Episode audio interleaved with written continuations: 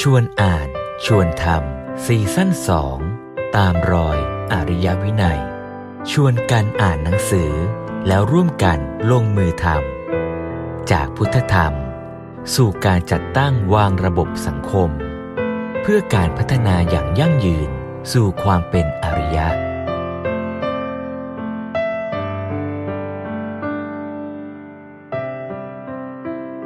าษาหลวงพ่อคือ เมื่อเราคิดตรงกับธรรมชาติ เราก็จะไม่ทุกข์อีกแล้ว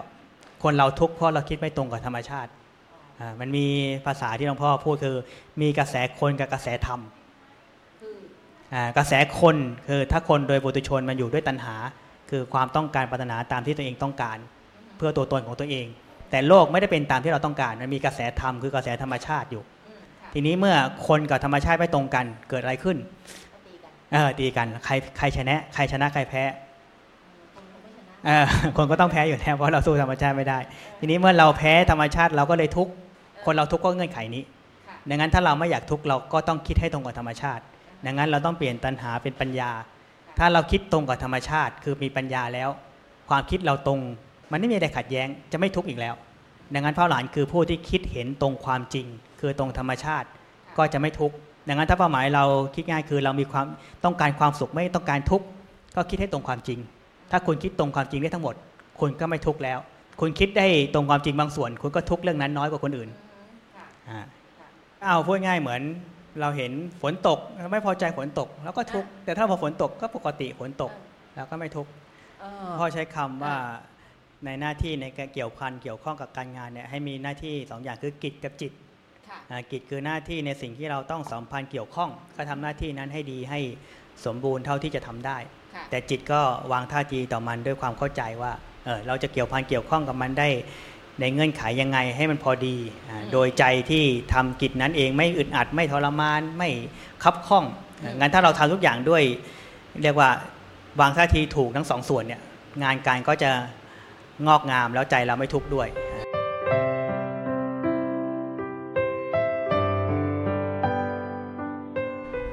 กราบนมัสการพระครูธรรมรุจิสุขิโต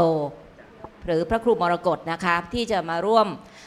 สนทนาในรายการชวนอ่านชวนทำกับเราในวันนี้โยมอัธจารีป้าผ่องค่ะ เป็นผู้ดำเนินรายการ วันนี้ก็จะมาหวังพึ่งพระเป็นสามารถ เนื่องจากวันนี้เราเพราะว่าอะไร เพราะว่าวันนี้เราจะพูดกันถึงหนังสือสองเล่ม ที่เราจะมาชวนอ่านกันใน episode ที่ 25 ตอนที่ 25 ของรายการของเรา เราจบเรื่องเศรษฐศาสตร์ไปเมื่อสัปดาห์ที่แล้ว เมื่ออาทิตย์ที่แล้วเป็นเรื่องการพูดสั้นๆ ง่าย ๆ ว่าการหาอยู่หากิน คือเราจะทำมาหาเงินแบบไหนที่เราจะได้อยู่ได้กิน แต่อาทิตย์นี้เราจะเริ่มเรื่องใหม่แล้ว เราจะมาตามรอยพุทธธรรมด้วยการกินเป็นอยู่เป็นแล้วก็กินดีอยู่ดี นะคะ แล้วเราก็จะเริ่มด้วยหนังสือที่ชื่อว่าบทนำสู่พุทธธรรม ซึ่งมีสองเล่มเล่มแรกเนี่ยเอาเล่นกันตรงๆเลยบทนำสู่พุทธธรรมแถมมีสองภาษาอีกต่าหาก คืออย่านึกว่าหนังสือหนาหนังสือบางมาก แต่เนื่องจากพิมพ์สองภาษาก็เลยดูหนานิดนึงเอ่อหนังสือเนี้มีชื่อรองว่าชีวิตงามสังคมดีธรรมชาติเป็นรมณี เป็นหนังสือที่เขียนเมื่อนานนานนานนานมาแล้วนะคะ เมื่อปี 2559 เอ๊ะก็ไม่นานนะ เมื่อเทียบกับหนังสืออื่น ๆ ที่เราอ่านกันมาเขียนมา 30-40 ปี ต่อมาเนี่ยหลวงพ่อสมเด็จพระพุทธโฆษาจารย์ ท่านก็บอกว่าท่านมาพิจารณาแล้วจากเล่มนี้จากเล่มนี้ ท่านมาพิจารณาแล้วว่ามันมีข้อมูลท่านบอกว่าอย่างนี้ค่ะ มีเรื่องราวและเนื้อความหลายส่วนเกินความเออเกินควรเกินจำเป็น อยู่นอกขอบเขตที่ผู้ศึกษาทั่วไปจะพึงอ่าน จึงตกลงใจปรับแก้อย่างแทบจะเขียนใหม่ คือท่านก็เลยเขียนเป็นเล่มนี้ ซึ่งออกมาเมื่อปี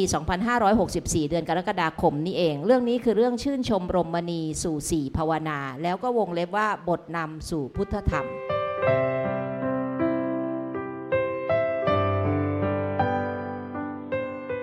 คือเปิดอ่านอ่านไปก็โอเคค่ะ เริ่มต้นเนี่ยท่านบอกก่อนเลยว่าเอ่อมันมีภัยในอนาคต ซึ่งท่านว่าจะเป็นภัยในปัจจุบันหรือยังน่าจะเป็นในปัจจุบันแล้ว แล้วก็ผ่านมาพอสมควรเหรภัยอก็คะชัดเจนขึ้นเลยคะคือภัยในอนาคตที่ท่านว่าเนี่ยนะคะสรุปง่ายๆง่าย ๆ เลย คือท่านก็บอกว่าเอ่อแต่ก่อนเนี่ยคนที่จะบวชเรียนเนี่ยบวชเรียนหรือคนที่จะเล่าเรียนแล้วกันอะอย่าอย่าอย่าอย่ายก อย่าผลักภาระค่ะ อย่าผลักภาระให้พระภิกษุสงฆ์ในประเทศชาติบ้านเรา เมื่อกี้เราเพิ่งคุยกันนอกรายการว่าเอ่อไม่ใช่ว่าท่านบวชวันนี้ พรุ่งนี้จะให้ท่านบรรลุธรรมใช่ไหมคะท่านทำทำได้ไหมก็ทำได้ลำบากทำได้ลำบากอยู่ เพราะฉะนั้นเนี่ยเอ่อตั้งแต่สมัยพุทธกาลแล้วเนี่ยพระพุทธเจ้าท่านก็บอกว่า เมื่อมาศึกษาเนี่ยก็ควรจะตั้งใจศึกษาเล่าเรียน ผู้ที่จะไปสอนใครเนี่ยก็ควรจะศึกษาเล่าเรียนให้ตัวเองเข้าใจชัดก่อน แล้วก็สอนให้แบบว่าเต็มที่เต็มสติปัญญาความสามารถแต่ภัยมันเกิดขึ้นในอนาคตก็คือว่าวันหนึ่งข้างหน้าจะมีคนที่ไม่มีความรู้ไปเป็นครูบาอาจารย์สอน แล้วก็สอนกันผิดผิดแล้วก็ไปกันผิดผิดแล้วมันก็เลยผิดกันไปหมด อย่างเนี้ยค่ะ ท่านบอกว่าเป็นภัยในอนาคต โยมก็เลยถามพระครูเมื่อครูว่าตกลงนี่มันเป็นภัยในอนาคตหรือภัยในปัจจุบัน ใช่ไหมคะใช่ใช่ท่านท่านว่าท่านว่าเป็นภัยเมื่อไหร่ ก็มีจริงๆภัยนี้ก็ชัดเจนขึ้นเรื่อยๆ แค่คล้ายๆว่าอาจจะแสดงผลได้มากขึ้นมากขึ้น เมื่อเราสังเกตก็เห็นว่าเออจริงๆ มันก็มีมากขึ้นมากขึ้น ยิ่งเราสังเกตมากเอาใจใส่ก็ยิ่งเห็นมากขึ้น ค่ะ เพราะฉะนั้นเนี่ยอันนี้คือคือวิธีการของหลวงพ่อสมเด็จคือจะเริ่มเรื่องเนี่ยท่านก็เล่าถึงปัญหาคือทุกทุกอ่าทุกข์ก่อนว่าโอเค ท่านเห็นว่าภัยในอนาคตซึ่งมาชักจะเป็นภัยในปัจจุบันแล้วเนี่ยก็คือว่าคนรู้ไม่ถี่ถ้วน รู้ไม่ชัด รู้ไม่ถ่องแท้ แล้วรู้น้อยไม่พอยังไปสอนให้คนอื่นรู้น้อยตาม แล้วก็พากันรู้น้อยลงน้อยลงน้อยลง รู้ผิดรู้เพี้ยนกันไปนะคะ เพราะฉะนั้นเนี่ยท่านก็บอกว่า เราต้องเริ่มต้นกันให้ถูกเนาะในเมื่อเรารู้จักหาอยู่หากินมาตั้งแต่ episode รายการตอนต่อๆก่อนก่อนๆแล้วว่าเราควรจะทำมาหากินเลี้ยงชีวิตยังไงพอเราเลี้ยงชีวิตของเราแล้วเนี่ยเราจะมาอยู่ในที่ที่แบบมันไม่มันไม่น่าอยู่เนี่ยมันก็ไม่เป็นมันเป็นไปไม่ได้ แล้วสังคมมันก็จะไม่น่าอยู่ ท่านก็เลยพูดถึงคำว่ารมณีย์อะโอเค รมณีย์แปลว่าอะไรคะท่านแหมคำเพราะเชียวก็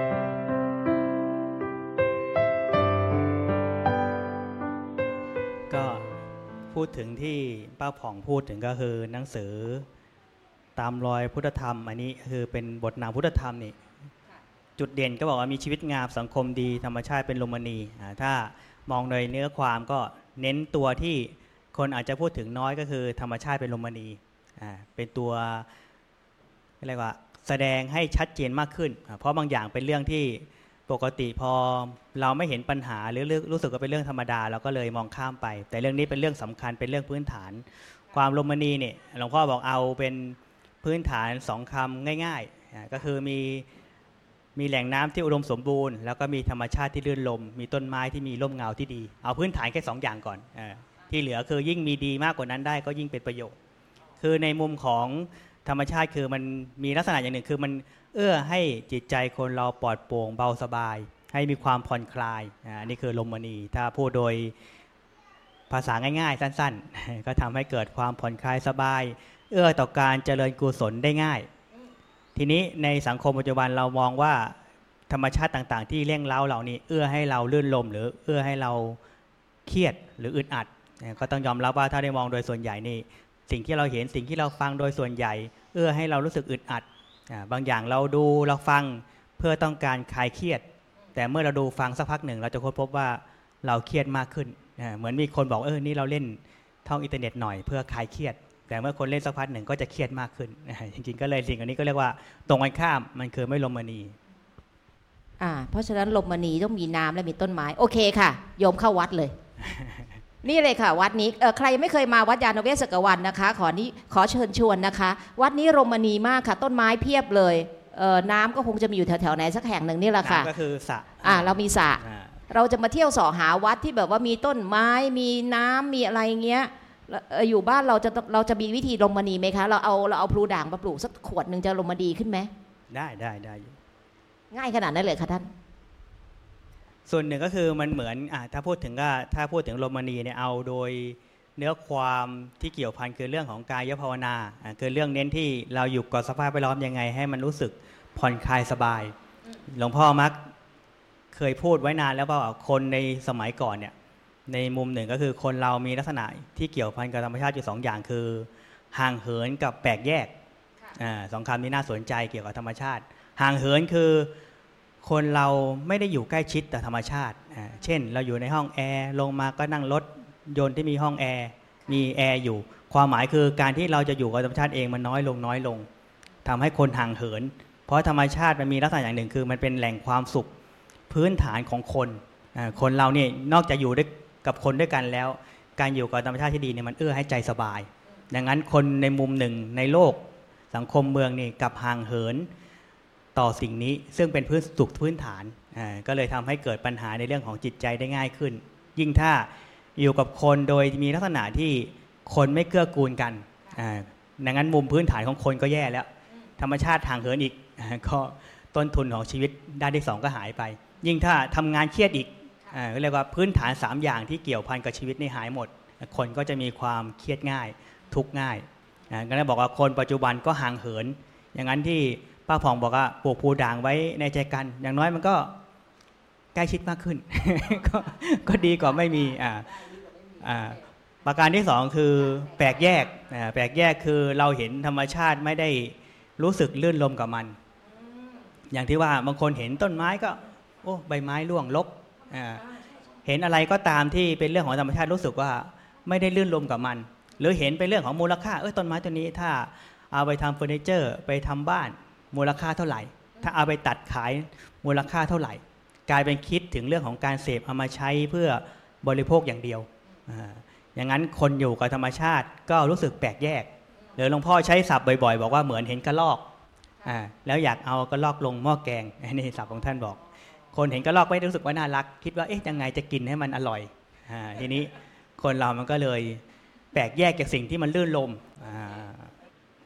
โยมอยู่แฟลตสมมุติว่าโยมอยู่หอ โยมอยู่ห้องเล็ก ๆ โยมจะเอาอะไรมาปลูก ก็เนี่ยแหละค่ะไผ่กวนอิมสักขวดหนึ่งก็ได้ ก็ก็เป็นธรรมชาติเป็นรมณีคือเราสร้างเองได้หมด ถูกไหมคะใช่แล้วก็ใช่เราต้องทำใจเราใช่ไหมว่าเออไม่ใช่ว่าเราเห็นไผ่กวนอิมอุ้ยตายแล้วเสียตังค์มันกินไม่ได้ อย่างนี้ก็ไม่ได้เนาะอ่าคือเราต้องเราต้องเราต้องเราก็ต้องก็ต้องยอมรับว่าพอคนเราคิดถึงสิ่งที่เป็นมูลค่าเนี่ยค่ะความรุ่มคล้ายๆว่า ความรู้สึกดีๆ กับสิ่งนั้นมันจะหายไป มันคิดไปถึงมูลค่าคิดถึงประโยชน์ในการที่เราจะเสพอย่างเดียวค่ะอ่ามนุษย์เราก็จะแห้งแล้งอ๋อสิ่งหนึ่งที่เราทำอะไรก็ตามแล้วเกิดโทษในสิ่งที่ทำเช่น การทำการเกษตรค่ะเอ่อทำไมมันเกิดปัญหามาก เพราะเราต้องการประโยชน์อย่างเดียวเอ่อเราไม่เคยคิดว่าสิ่งที่เราทำเองมันทำลายสภาพดิน สภาพน้ำแค่ไหน เพราะเราคิดจะเอาไปประโยชน์เนี่ยมันก็ทำลายหมด แล้วมันก็เราไม่รู้สึกลื่นลมกับมันอ่าก็จะแห้งแล้งขึ้น ค่ะ เพราะฉะนั้นเนี่ยข้อหนึ่งเราก็ต้องสร้างที่อยู่ที่เราอยู่ใกล้ๆที่เอ่อในบริเวณรอบเราเนี่ยให้มันเป็นที่รมณีคืออย่าอย่ารอให้ชาวบ้านมาทำให้นะคะ คือเราอย่าไปตั้งความหวังเหมือนอย่างที่เมื่อพูดพูดตอนต้นรายการ อย่าไปตั้งความหวังว่าพระบวชวันนี้พรุ่งนี้บรรลุธรรม เราทำตัวเองก่อนค่ะ ถ้าเราแบบว่าศึกษาธรรมะอ่าน วันนี้อ่านชื่นชมรมณีสู่สีภาวนา แล้วเรายังไม่บรรลุธรรมเนี่ย เราอ่านใหม่ค่ะ เราปฏิบัติด้วยค่ะ เราเริ่มเราเริ่มชีวิตรมณีของเราด้วยการทำสิ่งเล็ก ๆ น้อยๆรอบตัวกวาดบ้านยังคะวันนี้ อะไรอย่างนี้เป็นต้นอ่าถ้าที่ใช่อยู่ใช่ที่อาศัยสบายใช่เอ่อใช่สะอาดสะอาดแล้วเราก็จะสบายใจขึ้นมา ข้อสองที่พระครูมรกตพูดเมื่อกี้ก็คือว่าทุกอย่างอย่าเพิ่งไปใส่ราคา ใส่มูลค่าให้มัน เห็นปุ๊บอุ๊ย อันนี้กี่บาทกี่บาท หรือเราจะได้กี่บาทกี่บาท เพราะว่าไอ้ไอ้เรื่องที่พอเรามาผูกกับอันนี้ปุ๊บเนี่ยเอ่อมันเป็นเรื่องที่ หลวงพ่อสมเด็จพูดถึงอยู่ในช่วงแรกของชื่นชมรมณีสู่สีภาวนานี้เลยนะคะ ท่านก็ยกตัวอย่างว่ามีคนสองคนเดินเข้าป่าไปด้วยกัน คนหนึ่งเดินเข้าไป อุ้ยไม้ต้นนี้ไม้สักเออเดี๋ยวจะต้องถ้าโค่นไปนี่จะได้กี่บาท ไม้ต้นนั้นไม้พยุงกี่บาทโอ้ยบนต้นไม้ต้นนั้นมีรังผึ้งอีกกี่บาท อย่างนี้เป็นต้น ซึ่งท่านก็บอกว่าอันนี้ไม่ถูก คนที่เข้าไปในป่าเนี่ยก็ควรจะชื่นชมไปว่าเออต้นไม้นี้งามดี งามดีจริง ๆ ก็ขอให้มันงามอยู่อย่างนี้ต่อไปสบายใจละ ไม่ไปคาดหวังอะไรมากมายนะคะเพราะฉะนั้นเนี่ยข้อหนึ่งเลยค่ะ เรากายภาวนาใช่ไหมท่าน อันนี้เรียกว่ากายภาวนาแล้วเปใช่ล่าคะใช่ใช่ใช่เออเพราะว่าการอยู่กับการที่เราอยู่กับสภาพแวดล้อมค่ะอ่ายังไงให้มันค่ะดีก็คือเราต้องปฏิบัติตัวเราก่อนด้วยอะเราเริ่มด้วยกายภาวนาแล้วอะเรากายภาวนา สภาพแวดล้อมเราต้องดี แล้วเราจะสภาพแวดล้อมเราจะดีคือเราต้องทำเอง อย่าไปคาดหวังให้คนอื่นทำทำไมเธอไม่กวาดบ้านสักทีก็คุณก็กวาดเองก็แล้วกันจบสบายใจละครับอะพอเราอยู่ที่รมณีแล้วเนี่ยเออ ชีวิตเราจะดีเหรอ ก็อย่างที่ว่าคือจริง ๆ ธรรมชาติเนี่ยมันเป็นแหล่งความสุขพื้นฐานด้านหนึ่งของคนอ่าค่ะถ้าเรามองกว้างๆอย่างที่เมื่อกี้กล่าวคือ เรามีความสุขกับการอยู่กับธรรมชาติ ความสุขกับการอยู่กับเพื่อนมนุษย์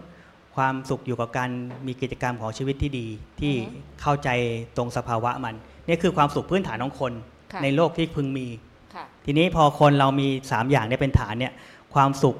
ในเรื่องของการเสพเราจะมีปริมาณที่มัน อยู่ในขอบเขตที่ควบคุมได้ แต่ถ้าเรา 3 ตัวนี้เราไม่มีเนี่ยปัญหาคือชีวิตเราจะต้องการเสพมากขึ้นมากขึ้น ชีวิตคนจะแห้งแล้ง ถ้าเราเห็นว่าสังคมบริโภคนิยมมันเฟื่องฟูเนี่ยพวกนี้มันจะหายไปเรื่อยๆ เพราะการที่การบริโภคนิยมจะเกิดความสมบูรณ์เนี่ยมันต้องมีเขาเรียกว่าค่าใช้จ่ายที่เกิดขึ้นค่ะลักษณะทุนนิยมที่เกิดมีคือมันต้องมีทรัพยากรให้ใช้ค่ะประการที่ 2 คือต้องมีค่าแรงราคาถูกอ่าค่ะเออและพวกนี้คือในมุมหนึ่งก่อนใช้ ทรัพยากรที่มากค่ะมันก็เลยเบียดเบียนอย่างที่เราเห็นในสังคมในโลกอืมอืมนะมันก็จะวุ่นวายมาก เพราะอือฮึเราต้องการเพื่อเสพอย่างเดียวอ่าแต่จริงในธรรมชาติเองเราไม่มีความสุขจากการที่เราอยู่กับมันด้วยความร่มรื่นด้วยความอ่อนโยนอ่าด้วยความเอาด้วยความเข้าใจมันอะอ่าเราก็จะมีความสุขได้ โดยที่เราไม่ต้องกินก็ได้ทีนี้เรามุ่งเน้นในการเสพอย่างเดียว มันก็เลยทำลายทุกอย่างอ่าฮะ ค่ะ คืออย่างนี้นะคะ เราต้องพูดกันว่าสังคมปัจจุบันเนี่ยคนเขาเน้นกันเสพมาก เนื่องจากเราเป็นทุนนิยมไง เราก็ต้องเสพไง รุ่นใหม่ ๆ ออกอะไรอย่างนี้เราก็ต้องแบบว่ามีกับเขาด้วย คืออันนี้โยมจะโยมจะเล่านิดหนึ่งว่าโยมเพิ่งอ่านเเรื่องเรื่องหนึ่งมา คือพอดีว่าโยมอ่านหนังสือของหลวงพ่อสมเด็จเนี่ยแล้วหลวงพ่อก็บอกว่ามีคนที่มีความเชื่ออีกความเชื่อหนึ่งน่ะบอกว่าในสมัยพุทธกาลเนี่ยคนเนี้ยเขาก็บอกว่าโพธิกุมารหรือเปล่า บอกว่าเอ่อการจะบรรลุความสุขได้ต้องพ้นต้องผ่านจากความทุกข์ก็คือคือเหมือนก็ต้องทรมานตน ทรมานตนถึงจะครับบรรลุใช่อย่างนี้ใช่แต่พระพุทธเจ้าบอกว่าไม่ใช่ ความสุขจะเกิดได้ด้วยความสุข แล้วความสุขก็เริ่มจากเนี่ยเรื่องเล็ก ๆ น้อยๆอย่างเงี้ยลมมณีของเราเนี่ยแต่ประเด็นก็คือว่าคนปัจจุบันเราเอ่ออยู่ในสังคมบริโภคมานานนานมาก เพราะฉะนั้นเนี่ยเราก็คิดว่าความสุขจะเกิดได้ด้วยการจับจ่ายใช้สอยซื้อหาสะสมข้าวของเจริญพรนะคะ แล้วก็เลยตอนนี้ก็เลยเกิดอาชีพใหม่ จริงๆอาชีพนี้มีมาสักพักแล้วล่ะเขาเรียกว่าอาชีพจัดบ้านอ่าอ่าอ่าใช่ซึ่งบ้านซึ่งกเริ่มจากคนคนญี่ปุ่นมาเรียคอนโดเนี่ยก็แบบว่าจัดบ้านบ้านคุณรกฝรั่งก็ทำแล้วตอนนี้ประเทศไทย เฮ้ย ประเทศไทยเรามีแล้วว่า unbelievable คือคือคือเอ่อมีชื่ออะไรนะ แมวบินรับจัดบ้านใช่ไหม นั่นแหละค่ะ แล้วเขาบอกว่าไม่ประเด็นคือว่าคนที่เขาไปจัดบ้านให้เนี่ยเป็นคนที่เป็นโรคซึมเศร้า แล้วซึมเศร้าก็คือแก้ปัญหาชีวิตอะไรไม่ได้ แล้วดันมีเงิน คือเธอมีเงินปุ๊บเธอก็ซื้อทุกสิ่งอัน เธอนึกว่าการซื้อเนี่ยการมีอืมการมีสมบัติมาให้เสพมากๆเนี่ยจะทำให้เธอมีความสุขในชีวิตอืมปรากฏว่าเธอก็ยิ่งทุกข์หนักเข้าไปใหญ่มันคือของก็ท่วมท้นล้นบ้าน แต่เธอไม่มีความสุขเพิ่มขึ้นมาเลย ในที่สุดเธอก็มาบอกว่าเนี่ยให้แมวบินเนี่ยไปช่วยจัดบ้านให้ โอ้โหอันนี่โฆษณาให้เขาด้วยนะ ไป search เอาในเพจ Facebook นะคะ ไปช่วยจัดบ้านให้พอจัดบ้านแล้วเนี่ยคือของแบบอะไรที่มันไม่จำเป็นทิ้งทิ้งทิ้งทีนี้พอบ้านมันโล่งอะบ้านมันโล่งมันสะอาดมันอะไร เอ้าเกิดความสุขขึ้นมาในความไม่มีอืมไม่มีสมบัติเจริญพรไม่มีสมบัติ แต่ว่าสบายอกสบายใจขึ้นมาปลอดโปร่งโล่งใจขึ้นมาได้ด้วยด้วยการจัดบ้านให้มันโล่งอย่างหนึ่ง มันแปลว่าอะไร มันแปลว่าความรมณีไม่ได้ขึ้นอยู่กับว่าคุณจะต้องมีสมบัติพระสถานเยอะอ่าๆไม่ได้ไม่ได้แปลว่าคุณต้องบริโภคมากๆ แต่แปลว่าคุณต้องจัดการสถานที่รอบตัวของคุณให้เป็นรมณีน่าอยู่อ่าเพใช่ราะฉะนั้นคุณก็ต้องเริ่มภาวนาเองอย่าไปจ้างแมวบินบ่อยนะคะ คิวเขายาวไปถึงปีไหนเราไม่ทราบ ทีนี้เนี่ยพอเรารมณีคนเดียวแล้วเนี่ยเราจะอยู่ท่ามกลางผู้คนครอบครัวเราเนี่ยสมมติว่าถ้าเกิดว่าอะเราจัดห้องเราเสร็จละห้องเราสะอาดสะอ้านโล่งกว้างเชียวแต่แบบพอ เปิดประตูห้องออกมาโอ้โห นอกห้องเรา ในบ้านเราเนี่ยในครอบครัวเราเองเนี่ยยังไม่รมณีเลยท่านอ่าเราจะทำยังไงดี เพราะว่าเดี๋ยวมันจะออกไปถึงสังคมอะใช่ที่หลวงพ่อบอกว่าเริ่มจากตัวเองแล้วพัฒนาตัวเราแล้ว เสร็จแล้วเราต้องทำให้สังคมเป็นรมณีด้วยใช่ซึ่งท่านก็ในในเล่มแรกเนี่ยในเล่มเอ่อบทนำพุทธธรรมปกสวยเล่มเนี้ยท่านก็เล่าถึงมัคคามานพครับซึ่งเป็นพระอินทร์ คือในสมัยที่โยมยังเด็กอยู่เนี่ยเขาก็รู้จักกันนะว่าทำบุญเยอะๆแล้วเดี๋ยวเราจะได้ไปเกิดเป็นพระอินทร์อ่าแต่ละท่านก็บอกว่าเรื่องนี้มันหายไปแล้ว คืออันนี้เป็นการทำสังคมรมณีอย่างหนึ่งท่านคิดว่าเอ่อเรายังควรทำต่อไหมคะ หรือว่ามันหายไปกับเล่มแรกแล้วก็ไม่ต้องตามกลับมา ท่านคิดว่ายังไงคะอ่าก็อธิบายที่ป้าผ่องพูดเพิ่มนิดหนึ่งอย่างเมื่อกี้พูดว่าโรมานีตอนแรกก็ที่หลวงพ่อเขียนไว้ในบทนำสู่พระธรรมแหละก็มี มีเรื่องของน้ำเรื่องของลมเงาเนี่ยเป็นเบื้องต้น ต่อมาก็มีภูมิภาคสมบัติ อันนี้ที่พูดที่พูดถึงก็คือเรื่องของความสะอาด เรื่องของการทำให้บ้านสะอาดไร้ขยะ ก็อยู่ในเงื่อนไขที่ท่านก็พูดถึง ซึ่งก็มีเรื่องที่หลวงพ่อตั้งข้อสังเกตเหมือนกันว่าช่วงก่อนที่ท่านอยู่ที่สุพรรณนะก็ช่วงหนึ่งท่านก็กักตัวแล้วก็ไม่ค่อยได้พบญาติโยมญาติโยมก็เห็นว่าเออท่านก็อยู่กับที่นานแล้ว ก็อยากให้ท่านได้ผ่อนคลายบ้างก็พาท่านนั่งรถ ไปดูอ่างเก็บน้ำบ้าง ไปดูป่าบ้างแต่แถวในรัศมีที่ขับรถไปกลับได้ไม่ลำบากเกินนะหลวงพ่อก็ไปหลายที่บางที่ก็มีแอ่งน้ำใหญ่บ้างเล็กบ้าง บางใหญ่ก็ใหญ่กว่าที่สระวัดยาน บางที่ก็เล็กกว่า แต่หนึ่งหนึ่งที่ท่านไปแล้วค้นพบทุกที่ ก็คือทุกทุกที่ที่มีคนไปถึงอย่างที่ป้าผองว่าก็จะมีขยะนะเขาที่ไหนคนถึงที่นั่นมีขยะอ่าแล้วก็บอกว่าเออมันก็เลยก็เรียกว่าเป็นเรื่องที่ หลวงพ่อก็พูดประลบประมาณว่าถ้าเรื่องนี้ยังแก้ไม่ได้สังคมก็น่าจะเป็นห่วงมากเพราะเรื่องแค่พื้นฐานความสะอาดการที่มีขยะทุกที่เนี่ยมันเริ่มแสดงถึงหลาย ๆ อย่างที่มีปัญหาเกิดขึ้นเรื่องเรื่องขยะเนี่ยโยมโยมจะเล่านิดหนึ่งขอแทรกนิดหนึ่งว่า เมื่อสมัยโยมยังเป็นเด็กเนี่ยเรียนหนังสืออยู่ในโรงเรียนเนี่ยชั้นประถมประถมต้นนี่แหละค่ะ ที่โรงเรียนเนี่ยเขาบังคับโยมทุกวันเลยนะ คือเข้าแถวตอนเช้าร้องเพลงชาติเสร็จแล้วสวดมนต์ไหว้พระเสร็จแล้วเนี่ยนักเรียนทุกคนก็หาไม้จิ้มลูกชิ้นเนี่ยนะคะไม้ลูกชิ้นเป็นคนละคนละคนละไม้เนี่ยนะคะแล้วก็ไปเที่ยวจิ้มขยะ เห็นขยะไหนจิ้มจิ้มจิ้มมานะอันเนี้ยก็จะมีคนที่บ่นว่า เอ้ยทำไมต้องให้เราทำทำไมไม่ให้พันโรงทำประเด็นก็คือว่านี่คือการฝึกนิสัย จนถึงทุกวันนี้เนี่ยเวลาโยมไปไหนเนี่ยสมมติว่าโยมใช้ทิชชู่แผ่นหนึ่งเช็ดปากอะไรเสร็จแล้วเนี่ยถ้าแถวนั้นไม่มีถังขยะนี่โยมใส่กระเป๋าเสื้อค่ะ ใส่กระเป๋าเสื้อกระเป๋ากางเกงเดี๋ยวกลับไปทิ้งที่บ้าน โยมไม่เคยทิ้งขยะประเภทแบบว่าอะทิ้งปุ้งปุ้งคือบางทีโยมเห็นเขาแบบขับรถรู้หรูโยมนั่งรถเมย์อยู่มองมาอุ้ยเขารถเขาสวยจังเลยก็ก็เปิดหน้าต่างมาแล้วก็โยนจึ้งบอกเอ๊ะทำไม แต่แต่โยมจะบอกว่าที่ตลกที่สุดคือ แต่ก่อนเนี้ยโยมทำงานกับกับชาวต่างประเทศ แล้วชาวต่างประเทศเนี่ยพอมาปุ๊บก็โอ๊ยทำไมเมืองไทยสะอาดจัง เราก็บอกนั่นก็ขยะที่ขยะสะอาดตรงไหนวะเนี่ยเขาบอกสะอาดกว่าบ้านเขา พอโยมไปบ้านเขาเออจริงวะแฮะ เนื่องจากบ้านเขาเนี่ยคนก็สูบบุหรี่แล้วก็ทิ้งชึ้งชึ้งชึ้งเต็มทุกสิ่งแล้วก็คงไม่มีคนกวาดถนนเท่าเราอะค่ะ แต่ทีนี้ก็ใช่ค่ะ คือประเด็นก็คือว่าตอนนี้เพราะถ้าเราไม่สอนคนรุ่นใหม่ๆเนี่ยว่าเออขยะนะ ก็เก็บใส่กระเป๋าตัวเองไปนะถ้ายังหาถังขยะไม่เจอถ้าหาถังขยะเจอก็ทิ้งแล้วแยกขยะด้วยนะจ๊ะอันนี้สำหรับรีไซเคิลอันนั้นสำหรับรียูสอะไรก็ว่าไปเนี่ยแต่ถ้ามันมีขยะทุกที่ทุกทางเนี่ยสถานที่มันก็ไม่เป็นรมณีละเพราะว่าโยมเห็นปุ๊บโยมก็ต้องคิดว่าเอ๊ะ โยมจะทำอะไรระหว่างกวาดกับเดินเดินเลยไป ใจโยมก็ชักจะไม่สบายแล้วชักจะไม่โรมณีละใช่ไหมคะใช่คือมันอย่างอะอย่างอย่างมาในวัดเนี่ยเออขอพูดเลยอย่างนี้เลยครับว่าอย่างมาในวัดเนี่ยขนาดวัดสะอาดเป็นพิเศษนะ แทบจะทุกวัดถ้ามีคนไปวัด แล้วเขาคิดว่าการกวาดวัดเป็นการทำบุญ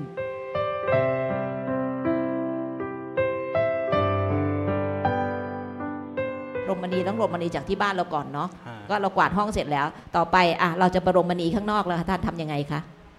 ก็อย่างที่ว่าพอเรามองในเรื่องของบุญให้มันก็เรียกว่าถูกต้องเอ่อมีคำหนึ่งเหมือนกันที่หลวงพ่อพูดช่วงหนึ่งว่าความหมายของบุญในปัจจุบันมันมีความหมายค่อนข้างแคบแล้วสูงเอ่อก็เลยทำให้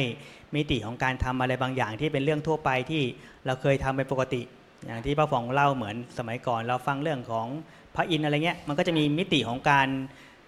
ทำอะไรบางอย่าง เพียงแค่บอกเออไปช่วยกันนะไปเอาบุญกันไปช่วยงานนู้นงานนี้พอทุกคนมีคำนี้รู้สึกลึกซึ้งกับมันเนี่ยพอทำทุกอย่างมันรู้สึกเออคล้ายๆว่าปลอดโปร่งรู้สึกเป็นเรื่องดี แต่พอบุญพอความหมายมันแคบลงสูงขึ้น คนก็เลยรู้สึกว่าไม่รู้สึกอินกับคำนี้ แล้วก็ทำให้มิติของการทำอะไรเพื่อส่วนรวมมันน้อยไปเออฟังท่านเรานึกได้ว่า สมัยก่อนเนี่ยอ่าบุญไม่เกี่ยวกับเงินนะคะ ไม่มีสตางค์เนี่ยเขาเรียกว่าเอาแรงไปช่วย อย่างเวลาใครทำบุญบ้านหรือทำบุญที่วัดอะไรอย่างเงี้ยที่เป็นทำบุญใหญ่ ๆ เนี่ยคนไปเนี่ยเขาไม่ได้เอาเงินไปช่วย เขาไปทำกับข้าวช่วย ไปล้างจานช่วย เขาไปหั่นผักช่วยอืมอย่างเงี้ยค่ะ แล้วพอคนอย่างสมมติว่าคนมีเงินบอกว่าอ่าเราจะลงมือสร้างถนนสร้างสะพานสร้างศาลาอะไรสักอย่างหนึ่งเนี่ย ชาวบ้านเนี่ยเขาก็เรียกว่าไปบอกบุญ แล้วก็มาช่วยกันแบบออกแรงกัน เราไม่มีสตางค์จะไปซื้ออิฐหินปูนทรายเดี๋ยวเราไปช่วยเขาขน อย่างเงี้ยค่ะ อย่างที่ในเอ่อหลวงพ่อท่านเล่าเนี่ยอย่างมะค้ามานพกับเพื่อนเนี่ยทั้ง 33 รวมแล้วเป็น 33เนี่ยก็คือพากันไปช่วยออกออกแรงทำบุญอ่าคนหนึงอาจจะมีเงินมากหน่อย แต่คนมีเงินก็นอกจากออกเงินก็ออกแรงด้วย แล้วก็ออกชักชวนเอ๊ะมันก็เป็นเรื่องสามัคคีนี่ท่านอ่าใช่เออ ทีนี้ถ้าเกิดว่าคุณเอาเงินทำบุญอย่างเดียวคุณอาจจะไม่ค่อยได้ความสามัคคีมาด้วยในหมู่ในหมู่นั้นนะคะ คือเดี๋ยวนี้มันจะมีอะไรแปลกๆประเภทแบบว่าเออเราไม่ทำบุญวัดข้างบ้านเรา เราต้องไปทำบุญวัดไกลเดี๋ยวนี้ก็จะมีอีกศัพท์ที่คนปัจจุบันใช้บ่อยก็จิตอาสา จริงๆสมัยก่อนมันก็เป็นเรื่องปกติของชาวพุทธเออเป็นเรื่องปกติการช่วยงานวัดหลวงพ่อมีอะไรให้ช่วย ที่วัดมีอะไรให้ช่วยก็เข้ามาช่วยอ่าๆหลวงพ่อสมเด็จบอกว่านี่ไงคะทำบุญเนี่ยก็คือการสร้างหมู่บ้านให้เป็นรมณี ท่านบอกว่าการสร้างหมู่บ้านให้เป็นรมณี เพราะฉะนั้นเนี่ยโอเคเราทำความสะอาดห้องเราแล้วเราก็มาทำความสะอาดนอกบ้าน ให้เป็นรมณีไงหมู่บ้านเราจะเป็นรมณีอ่าแล้วก็ไปถึงวัดข้างบ้านเราให้เป็นโรมณี จะจะทำได้ไหมท่าน ท่านว่าท่านว่าทำได้ไหมก็เบื้องต้นก่อนก็อาจจะต้องต้องยอมรับว่า เมื่อคนไม่เคยรู้สึกกับสิ่งนี้ความหมายคือไม่รู้สึกกับสิ่งที่มันลื่นลม แล้วรู้สึกสบายเนี่ย คนก็จะห่างเหินหลวงพ่อบอกใช้คำง่าย ๆ อย่างหนึ่งบอกว่า ถ้าอยากให้คนรักธรรมชาติ ต้องให้คนมีความสุขกับการอยู่กับธรรมชาติทีนี้การจะอยู่กับธรรมชาติที่มีความสุขนิดหนึ่งก็คือ เราก็ต้องเข้ามาสัมผัสมันสัมผัสมันคุ้นเคยกับมัน มองมันด้วยมุมมองที่ดีและให้เวลากับมัน ทีนี้คนโดยส่วนหนึ่งก็ไม่ได้ให้เวลากับสิ่งเหล่านี้อ่าแล้วก็รู้สึกว่าเออการถ้ามุมหนึ่งคนก็หาเวลาอยู่กับการเลี้ยงปากท้องประกอบอาชีพ ส่วนหนึ่งก็หาใช้เวลากับการเสพในการกินในการดูในการฟัง ไม่ได้มีโอกาสในการอยู่กับธรรมชาตินิ่งๆ สงบ เช่น เรามีโอกาสว่างๆลองหาที่สงบสงบนั่งใต้ต้นไม้อ่าทำใจให้ผ่อนคลาย มีความสุขไหม แล้วความสุขนี้มันถ้าเราเทียบเคียงกับสิ่งที่เรากำลังทำอยู่มันต่างกันไหมบางทีถ้าเราเรียนรู้มากเราจะรู้สึกว่าเออจริง ๆ การอยู่กับธรรมชาติ เพียงเราอยู่นิ่งๆเนี่ยมันเกิดความผ่อนคลายสบาย มากกว่าสิ่งที่เราต้องดูอะไรเพื่อให้เกิดเกิดความตื่นเต้น แต่คนเราเคยชินต่อความตื่นเต้น จนรู้สึกว่าความสงบมันจืด แต่จริงๆแล้วความ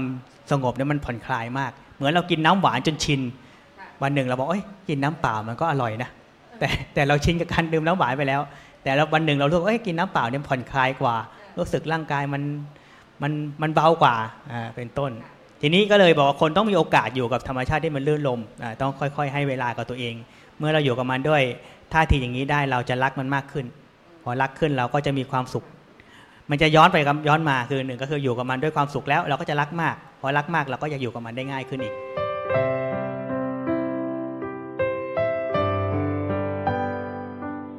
จริงๆอะศาสนาพุทธนะคะไม่ใช่ศาสนาง่ายๆ ศาสนาพุทธเป็นศาสนาของคนที่ภาคเพียร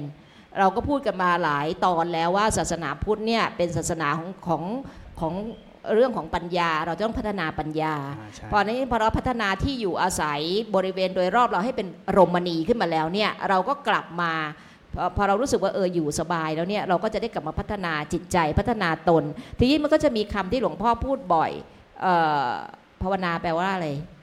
คือโยมก็บอกภาวนาแปลว่าสาธุขอให้โยมอะไรดีล่ะพอดีว่าหวยออกไปเมื่อวานนะโยมก็ไม่ควรจะหวังลมลงแรงๆเพราะฉะนั้นภาวนาแปลว่าอะไรกันแน่คะท่านภาวนาถ้าพูดอ่าให้ง่าย ๆ ก็คือพัฒนาอ่าอ่าพัฒนาเอาภาษาทั่วไปง่ายค่ะๆการพัฒนาอย่างกายภาวนาก็พัฒนาในการที่เราสัมพันธ์กับโลก ให้มันถูกต้องให้มันดีงาม เช่น การที่เราฟังเดี๋ยวเราจะมีพวกนี้เยอะอยู่ เช่น การกินบริโภคอ่าการฟังการดูยังไงให้มันเป็นลักษณะที่ดีงามที่เกิดกุศลก็คือการพัฒนาในการกิน พัฒนาในการดูพัฒนาในการฟังยังไงให้มีสติ ให้เกิดประโยชน์ต่อการกินการฟังนั้นนะก็ถือว่าเป็นกายภาวนา พัฒนาทางกายที่สัมพันธ์กับโลกให้มันเติบโตดีงาม แทนที่จะกินเพื่ออร่อย กินเพื่อสนุกสนาน กินเพื่อโก้หรูอวดโก้นี่ก็จะเป็นคำเรียกว่าตอนพระพิจารณาอาหารก็จะมีคำพวกนี้อยู่ก็สอนว่าเออเราไม่ควรทำพวกนี้นะเราควรดูว่าเรากินบริโภคเพื่ออะไร เพื่อให้ร่างกายแข็งแรงเพื่อบรรเทาความหิว เพื่อให้สามารถมีกำลังทำกิจหน้าที่ที่ดีงามกว่านี้ได้ ให้มันยิ่งขึ้นไป ภาษาทั่วไปก็เลยบอกว่าให้ดูคุณค่าแท้บางอย่างที่ชีวิตของคนในปกติในสังคมที่เป็นทุนนิยมนี่โดยส่วนใหญ่คนเราบริโภคด้วยคุณค่าเทียมอ่าดังนั้นตัวนี้ชัดเลยถ้าเป็นเรื่องของการเสพนี่ดูว่าคุณค่าแท้คืออะไร คุณค่าเทียมคืออะไร เช่น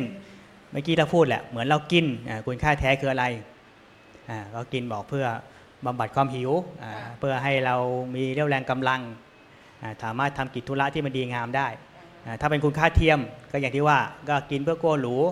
เพื่ออะไรอร่อยอย่างเดียวอ่าเพื่อมัวเมาเป็นต้นเป็นต้นเราของตัวไปเรามีมือถือคุณค่าแท้คืออะไรก็อาจจะพูดเร็วๆก็อาจจะเป็นการติดต่อให้สะดวกสามารถทำธุรการงาน หรือ ทรหาคนที่ห่วงใยได้ แต่ถ้าเราใช้ไม่ถูกคุณค่าเทียมก็อาจจะเป็นเรื่องของการเสพ การดูการฟังเพื่อความบันเทิงอย่างเดียว ดังนั้นได้สังเกตแล้วก็สังเกตว่าสิ่งที่เราใช้ปัจจุบันโดยมากเป็นคุณค่าแท้หรือคุณค่าเทียมอ่าเพราะฉะนั้นเนี่ยข้อหนึ่งก่อนเลยนะคะคำว่าภาวนาเนี่ยคนไทยทั่วไปเนี่ยเข้าใจความหมายแคบ ประมาณว่าไปยกมือต่อหน้าพระแล้วก็ภาวนาขอโน้นขอนี้ขอนั้นไม่ใช่ ภาวนาเนี่ยหลวงพ่อสมเด็จเนี่ยท่านย้ำอยู่เสมอว่าที่จริงน่ะมีความหมายกว้างกว่านั้น แล้วก็แปลว่าพัฒนาได้ด้วย ก็คือคุณต้องทำให้มันดีขึ้นทำให้มันดีขึ้นไม่แล้วแล้วทำให้มันดีขึ้น แปลว่า จงลงมือเองทำให้ดีขึ้น ไม่ใช่ไปคอยขอให้ใครมาช่วยทำให้มันดีขึ้น คือถ้าคุณอยากให้อะไรดีคุณลงมือทำแล้วเดี๋ยวถ้าเกิดว่าคุณชวนเพื่อนมาทำได้ด้วย อันนี้ก็จะเป็นสามัคคียิ่งดีหนักเข้าไปใหญ่ แล้วถ้าเกิดว่าชวนคนหมู่มากมาทำก็ยิ่งดีขึ้นไปอีก มันก็จะพัฒนาไปทีนี้การพัฒนาเนี่ยเอ่อ พระครูมรกตก็บอกเมื่อกี้ว่าเราจะต้องดูคุณค่าแท้คุณค่าเทียมอย่าลืมนะคะพอเริ่มจากพัฒนาที่จริงๆเนี่ยหลวงพ่อก็พูดอยู่อยู่บ่อยๆว่าเนี่ยเอ่อคนจะพัฒนาได้เนี่ยต้องกินเป็นอยู่เป็นอ่าข้อหนึ่งเลยโอเคเราอยู่เป็นละสถานที่อยู่เราเป็นโรมณีละเอ่อกินเป็นล่ะกินเป็นเนี่ยถ้าอย่างที่อย่างที่เอ่อท่านพูดเมื่อกี้นี้ก็คือว่าเนี่ยเราจะต้องดูว่าเรากินเพื่ออะไร ทีนี้เออถ้าถ้าพูดแบบนี้เนี่ยถ้าถามโยมก็นึกมาได้เลยว่าเออเนาะ เพราะอย่างนั้นเนี่ยถ้าเรากินเป็นนี่เรารักษาศีลห้าอยู่ทันทีเลยนะ เพราะถ้าเรากินเป็นเนี่ยเราจะไม่ดื่มเครื่องดื่มมึนเมานะอ่าเพราะเราจะรู้ไงว่าอ๋อไอ้กินอันนี้มันไม่ดีกับสุขภาพไอ้ของอย่างนี้กินแล้วไม่ดีกับสุขภาพเราก็เว้น ของอย่างนี้กินแล้วดีกับสุขภาพกินแล้วอิ่มแล้วร่างกายเรามีกำลังเราก็กิน อันนี้คือกินเป็นละถูกไหมคะมันเนี่ยเราเมื่ออะเออน้ำหวานเนาะเออน้ำหวานก็ไม่ดีกับสุขภาพเท่าไหร่เราก็ควรจะเว้นเราควรจะดื่มน้ำเปล่าอ่า อย่างนี้เป็นต้น แล้วยิ่งเครื่องดื่มของเครื่องดื่มที่แบบมึนเมาเนี่ย กินเพื่ออะไรเพื่ออะไรอ้อชาวบ้านเขาจะได้เห็นว่าเรามีจะกิน มันก็ไม่ใช่เพราะมันเป็นคุณค่าเทียมอ่าถูกไหมคะมันเป็นคุณค่าเทียม เราก็แล้วก็มันก็ไม่ดีกับสุขภาพเราเราก็เว้นเพราะฉะนั้นเราก็จะเริ่มกินเป็นละด้วยการอ่าโอเค อันนี้กายภาวนาเนาะอ่ใช่แล้วต่อไปเราจะภาวนาอะไรอีกดีคะท่านเราจะพูดพัฒพูดนาถึอะไรงต่อ กายภาวนาอีกต่ออีกนิดหนึ่งก็คือ เรื่องของการกินจริง ๆ เป็นเรื่องมีทางสายเขาเรียกว่าสายธรรมชาติหน่อยอาที่เขาบอกว่าเอ้ยคนอยากจะ ลดโลกร้อนทำยังไง ก็บอกคนแค่กินเป็นก็ลดโลกร้อนได้แล้วอ่าก็บอกว่าส่วนหนึ่งที่ทำให้ทรัพยากรมันต้องใช้ต้นทุนในการกินมากเนี่ย เพราะเรากินในสิ่งที่ไม่ควรกิน เช่น เรากินวัวจากญี่ปุ่นอ่าท่านนึกออกคะไหมเนื้อวากิวค่ะ A5 อ่าใช่ไหมความหมายคือ ถ้าเรากินของที่อยู่ในถิ่นค่ะค่าขนส่งทรัพยากรต่างๆ ที่ต้องใช้ก็น้อยเออทีนี้คนเรากินในสิ่งที่มันต้องใช้ทรัพยากรมากมายเพื่อ ตอบสนองคนที่ต้องการกินของแปลกๆเหล่านั้นอ่าในมุมของคนที่รู้สึกว่าเออเราไม่ต้องขวนขวายในการกินให้ลำบากขนาดต้องเอาอาหารข้ามโลกอืมน้ำมันทรัพยากรเท่าไหร่เพื่อเพื่อแลกมา หรือแม้เรากินแต่สิ่งเดียวที่เราคิดว่าอร่อย แต่เราต้องใช้ทรัพยากรมากมายจากป่าอืมจากชาวบ้านเพื่อมาเลี้ยงของที่อยู่ในฟาร์ม เพื่อให้คนสามารถกินของได้อร่อยอย่างที่ตัวเองต้องการอ่ามันก็เลยใช้ทรัพยากร ในมุมหนึ่งคือเกินจำเป็นอ่าสำหรับกลุ่มที่เขารักธรรมชาติมากเขาบอกนี่แหละ ถ้าคุณอย่างน้อยคุณกินให้มันพอดีหน่อย กินในสิ่งที่มันอยู่ในถิ่นไม่กินของที่เอาแต่อร่อยอย่างเดียว อย่างน้อยมันก็ช่วยได้มหาศาลนะ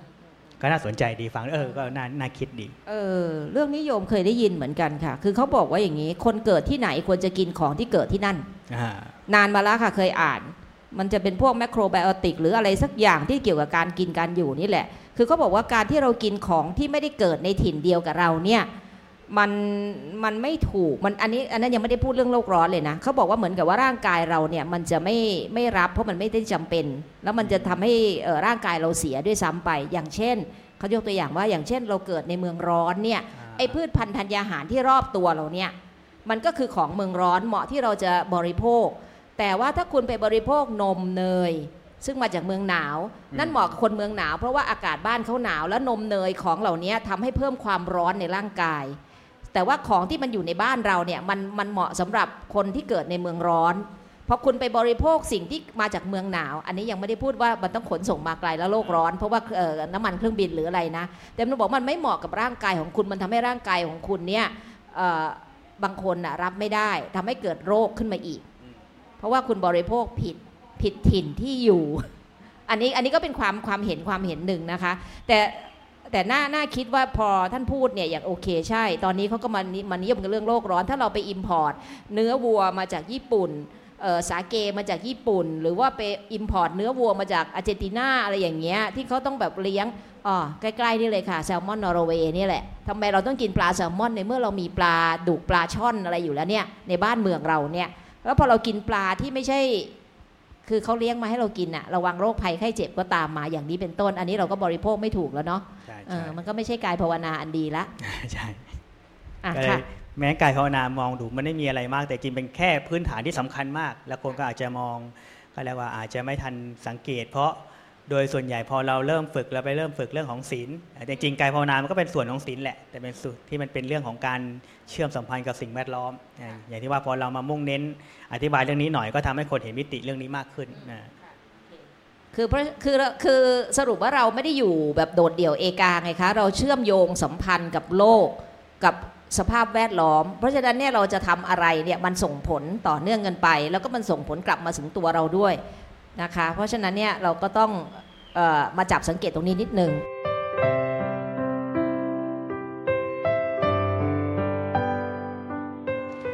ทีนี้ในส่วนนี้เองหลวงพ่อก็อ่าอธิบายเพิ่มอ่ามีเนื้อความในบทนำสู่พุทธธรรมชุดหนึ่ง อันนี้ก็น่าสนใจดีอาตมาไฮไลท์ไว้อ่าก็คือการฝึกในการสัมพันธ์กับโลกเนี่ยเราเรียกภาษานี้เรียกว่าอินทรีย์ เราควรใช้อินทรีย์เหล่านั้นให้สัมผัสเช่น เห็นรูปได้ยินเสียงที่ดีงามเกื้อกูลที่ช่วยโน้มน้อมใจไปในทางที่ดี ในเชิงเล้ากุศล เช่น เห็นได้ยินสดชื่น รู้สึกสงบ สบายใจอยากทำอะไรที่ดีๆ อันนี้ส่วนหนึ่งคือ ในการที่เราสร้างถิ่นโรมานีเนี่ยเราต้องการเป้าพวกนี้ ท่านบอกว่าถ้าไม่เช่นนั้นเอง จะต้องให้คอยรับมือกับสิ่งที่เล้าที่เลือกไม่ได้อยู่ตลอดเวลา ความหมายคือปัจจุบันคนนี่โดยส่วนใหญ่เราถูกสิ่งที่กระตุ้นเล้าในสิ่งที่เหมือนเราเลือกไม่ได้เช่นที่คุยว่าเราดูโทรศัพท์ ดูข่าว ดูโฆษณา สิ่งเหล่านี้เองมันกระตุ้นเล้าให้เรารู้สึกไม่พอใจกับตัวเอง อยากจะเสพมากขึ้น อยากจะมีมากขึ้น ยังขาดสิ่งนั้นอยู่ ต้องมีสิ่งนั้นก่อนถึงจะสมบูรณ์เท่ากับคนอื่น เราไม่เห็นมีความสุขเหมือนคนในทีวีเลย เขายิ้มแย้มว่าเขามีสิ่งนั้นพวกนี้มันเป็นสิ่งกระตุ้นเราที่คนในสังคมถูกกระตุ้นโดยตลอด แล้วด้วยการที่เขาต้องการขายดังนั้นสิ่งต่างๆ มันก็กระตุ้นเราให้เราเกิดความต้องการพวกนี้มากขึ้นมากขึ้น อันนี้ก็เลยเป็นสิ่งที่ถ้าเราไม่จัดสายท่อไปรอบที่มันดีที่เราสามารถหลีกจากพวกนี้ เพื่อให้เราอยู่กับมันได้อย่างเลื่อนลมเนี่ยเราก็จะถูกสิ่งเหล่านี้กระตุ้นบ่อยๆ แล้วเราต้องยอมรับว่ามนุษย์โดยส่วนใหญ่ เราไม่ได้เข้มแข็งพอจากการถูกชักชวน ความหมายคือเมื่อเราถูกชักชวนบ่อยๆอะคนส่วนใหญ่เราอดใจไม่ไหว เราจะรู้สึกคอยตามสิ่งที่ มีคนชักชวนเราบ่อยๆ แล้วเราก็เห็นดีกับเขาโดยที่บางทีก็แทบไม่รู้ตัว อย่างมีการวิจัยฝรั่งชุดหนึ่งเขาทดสอบให้คนนั่งดูทีวีนี่แหละ นั่งดูทีวีแล้วก็ก็จะมีสิ่งที่เขาซ่อนอยู่สักพักหนึ่งเขาจะให้คนกลุ่มนี้เข้าไปในห้างสรรพสินค้า คนประมาณ 70%จะเดินไปซื้อตุ๊กตา ตุ๊กตายีราฟอ่าเขาบอกเอ๊ะทำไมเป็นอย่างนั้น ถึงเวลาเขาก็เลยบอกว่าในโฆษณาที่เขาให้ดูทีวีเนี่ยมันมี รูปยีราฟซ่อนอยู่เป็นช่วงๆ ดังนั้นเพียงแค่คนดูพักเดียวถูกสะกดจิตเหมือนกันหมด พอเข้าไปในห้าง เอ๊ะทำไมต้องเดินเข้าไปหยิบตุ๊กตายีราฟ ซึ่งถามว่าในวิถีชีวิตปกติเกี่ยวพันกับยีราฟไหมก็ไม่เกี่ยวอ่าก็เลยบอกว่าคนโดยส่วนหนึ่งเราไม่ได้เข้มแข็งพอในการที่จะทนต่อสิ่งยั่วยาวได้ ดังนั้นถ้าเราอยู่กับสิ่งนี้บ่อยๆ เราก็จะขาดความพึงพอใจตนเอง มีความเครียดง่ายขึ้นอ่ารู้สึกไม่ ตัวเองไม่ดีพอตลอดนะเป็นต้น อย่างนั้นการที่เราสร้างสิ่งที่มันลื่นลมเนี่ยที่มันดีงามเป็นธรรมชาติเนี่ยมันช่วยอย่างน้อยเราก็มีอีกส่วนหนึ่งนะที่เราให้เราผ่อนคลายจากสิ่งเหล่านี้ อันนี้อาตมาก็เออน่าสนใจดีก็เป็นเหตุผลหนึ่งที่น่าสนใจ เสร็จแล้วโยมก็จะบอกว่าโยมก็อ่านมาตอนหนึ่งอ่าท่านเขียนว่าหลายคนได้ฟังเรื่องรมณีที่รื่นรมน่าชื่นชมยินดี ที่พระพุทธเจ้าเหล่าพระอรหันต์และบรรดาอริยชนนิยมอยู่อาศัย และปฏิบัติกิจทำการที่ดีงามเป็นประโยชน์ทั้งหลายก็สงสัยว่า พระพุทธเจ้าและพระอรหันต์ทั้งหลาย ไม่ยินดียินร้ายอะไรแล้ว ไม่ใช่หรือ ท่านจะมารื่นรมยินดีอะไรกันกับสิ่งทั้งหลายที่โน้นที่นี้โยมมานึกถึงว่าเออเดี๋ยวเราเราเดี๋ยวเรากวาดบ้านสะอาดแล้วเราจะเกิดอาการยึดติดละนี่เธอฉันกวาดสะอาดเมื่อตะกี้นี้ เธอเอาอะไรมาทิ้ง แล้วเราก็จะวิวาทกันในตระกูลนี่แหละค่ะในครอบครัว สรุปว่าเราจะยังไงดีคะเราจะรมณีดีไม่รมณีดี หรือเราจะก็วางก็ใจยังไงท่านก็จริงโรมานีมันถูกอยู่แล้ว แต่ทีนี้ตัวเราเองอะเราไม่ได้สมบูรณ์เหมือนท่าน ความหมายคือท่านทำอะไรก็ตามเห็นสภาวะนั้นมันดีค่ะก็เห็นว่าสภาวะนั้นมันดีเหมาะสมน่าลื่นลมแล้วก็ดี แต่เราพอเราถึงเวลาเราทำสภาวะที่ดีแล้ว เราบอกว่าสภาวะที่ดีนี้เป็นเพราะฉันทำมันมีตัวฉันมีตัวเราเข้าไปเกี่ยวข้อง ถ้าเราทำเสร็จแล้วก็บอกว่าเออก็ดีแล้วใครจะใช้ประโยชน์ก็ไม่เป็นไร เหมือนมาคะมานพเนี่ยก็มีลักษณะอย่างนี้ เหมือนมาคะมานพทำที่พักที่นั่งสะดวกสะอาด พอคนเห็นโอ้ยสะอาดจัง ก็เดินเข้ามานั่ง แล้วก็ผลักออกไปในภาษาก็คือแย่งไว้ง่ายมาค้ามานพก็อะมีคนอยากใช้ก็ไม่เป็นไรเดี๋ยวผมไปทำที่ใหม่ ก็ทำไปเรื่อย ก็ไม่ได้ยึดติดว่าของที่ตัวเองทำจะต้องเป็นของตนเอง ซึ่งเรียกว่าทำได้ไหมอ่าทำได้แต่มันยาก ทีนี้ทีนี้มันยากข้อปกติของคนคือมันยากทีนี้พอเราทำเราก็อยากให้ สิ่งที่เราทำเป็นของเราอยู่ในครอบครองของเรา แต่ถ้าเราอยากฝึกให้สูงขึ้นมาอีกอาทำแล้วก็ให้คนอื่นได้ประโยชน์ เราก็จะยึดยึดควาขออภัยยึดถือในสิ่งนั้นน้อยลง ถ้าเราทำได้เราก็สูงขึ้นอีกขั้นหนึ่ง แต่อย่างน้อยเราทำให้มันดีไว้มันก็เป็นการฝึกเบื้องต้น อย่างนั้นถ้าคนอ้างบอกว่าเออไม่เอาหรอกแพมไม่อยากทำเดี๋ยวฐานยึดติดฐานไม่ทำดีกว่า ก็มันมันเป็นการข้ออ้างของคนขี้เกียจเอาเหรอคะมันไม่ใช่เพราะโยมกำลังจะพูดอยู่เมื่อตะกี้นี้โยมนึกอยู่แล้วเดี๋ยวเดี๋ยวโยมจะบอกท่านมันว่า ถ้าอย่างนั้นโยมไม่ทำเพราะว่าถ้าอ่าเกิดว่าโยมทำแล้วก็โยมจะยึดติดว่าเอ๊ะโยมกวาดบ้านถูบ้านแล้ว แล้วคนนั้นเข้ามานั่งมานอน แล้วก็มาทำสกปรกอีกเนี่ยนี่โยมก็จะต้องแบบว่า เอ๊ะก็ฉันทำมา เพราะฉะนั้นเนี่ยเพื่อเพื่อตัดปัญหาโยมจะได้ไม่ต้องหงุดหงิดว่าเขามาทำที่ที่โยมทำสะอาดแล้วสกปรกเนี่ยโยมไม่ทำซะเลยดีกว่าอ่าท่านมาดักเลยก็สบางรุปทีจริง ๆ เราเนี่ยบางทีเราเหมือนเรา อาจจะมีแนวคิดมากขึ้น แต่บางทีเราไม่รู้ทันตัวเอง แล้วเราก็หาเหตุผลมา support สิ่งที่เราอยากทำหรือไม่อยากทำอ่าอันนี้ก็เป็นเรื่องที่บางทีถ้าเราไม่มีกำลังของสติพอเนี่ยเราจะเผลอเรื่องนี้บ่อย ความหมายคือเมื่อเราให้คำตอบอะไรสักอย่างหนึ่งแล้วเราจะหาเหตุผลไปทีหลังอาขอยกตัวอย่างอันนี้เหมือนกันอ่าเคยฟังเป็นเคสของนักสะกดจิตอ่านักสะกดจิตเขาจะพาคนเข้ามาในห้องอ่าแล้วเขาก็จะมีการสะกดจิต สะกดจิตแล้วก็จะมีขั้นตอนต่อมาพอสะกดจิตเสร็จเขาบอกว่าเดี๋ยวเขาจะชวนคนดื่มชานะอพอคนพอฉันชวนคุณดื่มชาคุณต้องหยิบล่มนักสะกดจิตทำอย่างนั้นถึงเวลาก็คนมานั่งให้กินชาแล้วบอกเเดี๋ยวดื่มชากันสักพักคนนั้นจะลุกขึ้นมาหยิบล่ม แล้วคนก็คนที่ทำวิจัยก็ถามว่า คุณหยิบล่มทำไม คนที่หยิบล่มบอกอ๋อผมเห็นเหมือนฝนจะตกออีกคนบอกโอ้น่าห่วงว่าเดี๋ยวแดดจะแรง ทุกคนมีเหตุผลหมด ถามว่าเหตุผลในการหยิบล่มเนี่ยที่คุณมาบอกทีหลังเนี่ยเป็นเหตุผลจริงๆไหมอ่าเพราะคนเราหยิบร่มก่อนแล้วค่อยหาเหตุผลว่าทำไมถึงหยิบ ดังนั้นในมุมนี้เขาเลยบอกว่าคนเรานี่ เราให้เหตุผลสิ่งที่เราท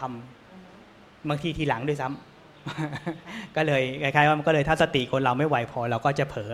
เหมือนเรามีเหตุผลทุกอย่างพอเราทำไป ฉันมีเหตุผลนะอ่าแต่เหตุผลจริง ๆ หรือเปล่าอ่าเออน่าสนใจอันนี้โอเคอย่างมี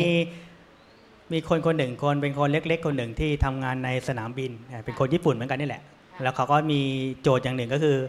เขามีความสุขในการทำความสะอาดบ้าง ก็สงสัยเอ๊ะทำไมคนเราทำความสะอาดบางทีมันก็เหนื่อย แต่คนคนนี้เขามีความสุขมาก เขาจะมีเหมือนชาเลนจ์ตัวเองทุกๆครั้ง พอคนเข้ามาในห้องน้ำแล้วคนมีตาที่ลุกวาวรู้สึกปลื้มอุ้ยทำไมห้องน้ำมันสะอาดอย่างนี้ เขามีความสุขในการเห็นคนรู้สึกดีต่อสิ่งที่เขาทำหรือเห็นคน สามารถเรียกว่าเด็กๆ สามารถไปนอนบนพื้นต่างทำเดินในสนามบินได้เขาก็จะรู้สึกชื่นชมยินดีกับสิ่งที่เขาทำก็เป็นสนามบินที่สะอาดที่สุดในโลกเป็นคนญี่ปุ่นอามาจำชื่อไม่ได้ละจริงก็น่าสนใจดีคนนี้ก็เป็นลักษณะอย่างหนึ่งที่เป็นตัวแทนของคนที่ทำอะไรดี ๆ แล้วมีความสุขในสิ่งที่ตัวเองทำอ่าเพราะฉะนั้นนี่ก็คือเป็นการฝึกจิตเราอย่างหนึ่งว่าเราทำแล้วอย่าไปยึดติดว่ามันจะต้องคงสภาพ ใช่ไหมว่าเราทำให้มันดีแล้วเนี่ยมันคงมันควรจะคงสภาพ เราต้องฝึกตัวเราเองด้วยว่า เมื่อเราทำสิ่งนั้นแล้วเนี่ยเราพอใจ แล้วเมื่อมีคนมาใช้แล้วมีความสุขเราก็ยิ่งควรจะพอใจไม่ใช่ว่าอีป้าฉฉันทำซะสะอาดมาทำสกปรก เพราะถ้าเราจะมีชีวิตโดยที่ไม่มีอะไรขัดใจอะมันเป็นไปไม่ได้อยู่แล้วพอมีขัดใจก็เพื่อให้เราพัฒนาขึ้น เออ จริงเป็นอย่างนั้นแฮะขัดใจ อันนี้คำนี้ดีนะคะ ขัดใจ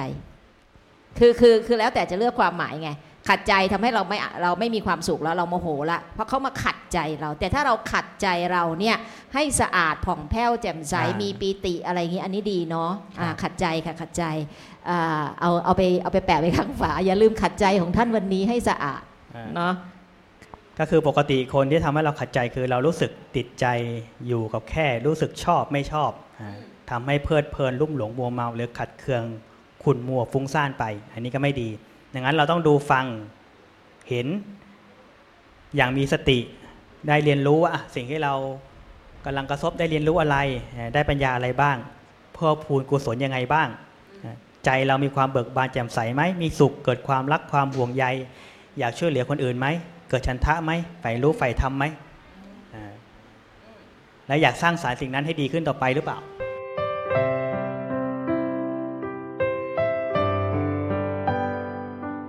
คือคนทอถึงจุดหนึ่งพอเราทำอะไรที่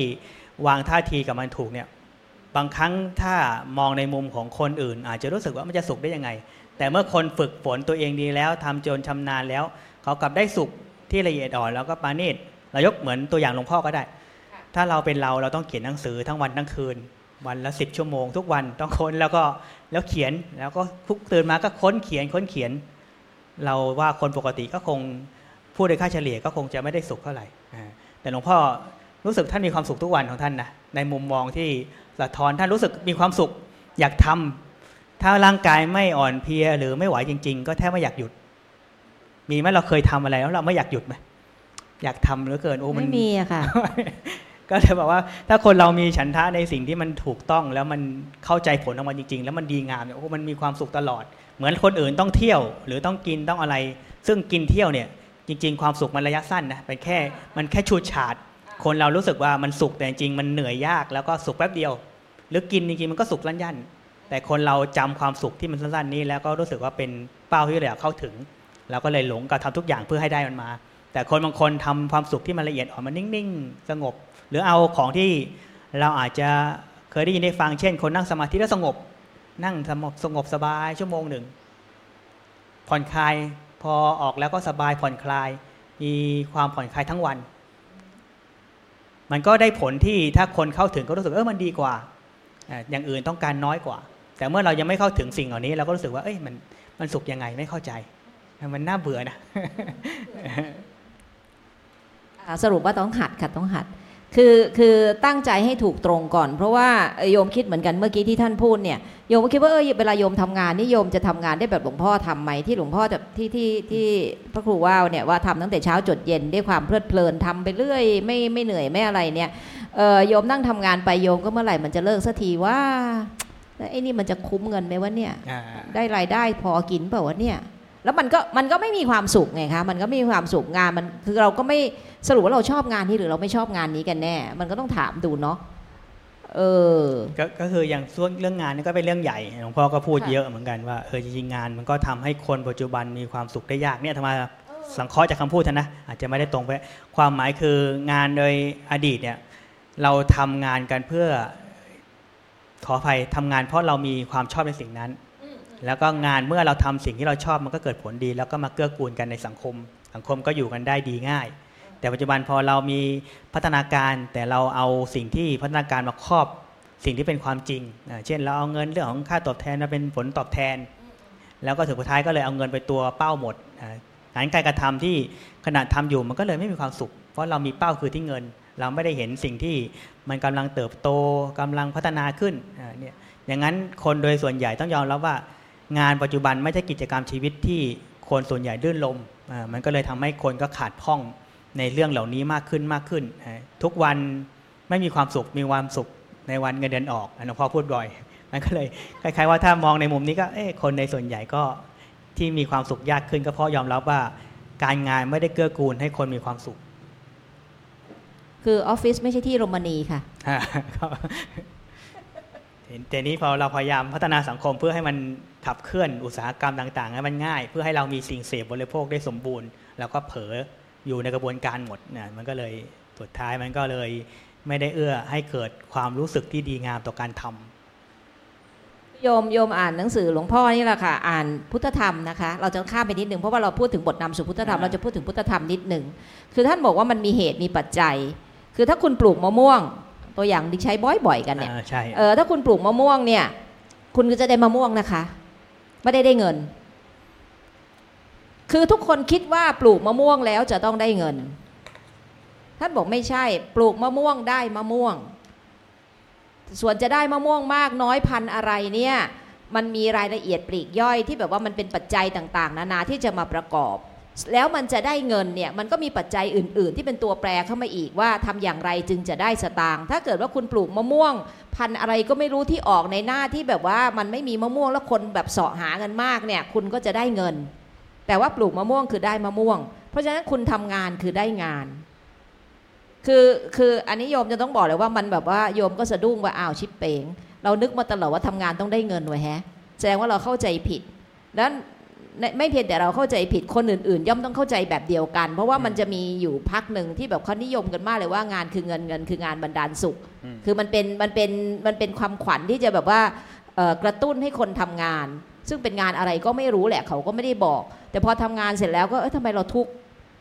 แม่วันจันทร์อีกแล้วไม่อยากลุกเลยอืมพอถึงวันศุกร์ล้านลามากเลยเฮ้ยเราไปปาร์ตี้กันเถอะวันนี้วันศุกร์แล้วดีใจดีใจอะไรอย่างเงี้ย มันกลายเป็น กลายเป็นความรู้สึกอย่างนี้อยู่ตลอดขึ้นขึ้นลงลงอยู่ตลอดพอวันจันทร์ทีก็โอ้ยวันจันทร์วันจันทร์อะไรอย่างเงี้ย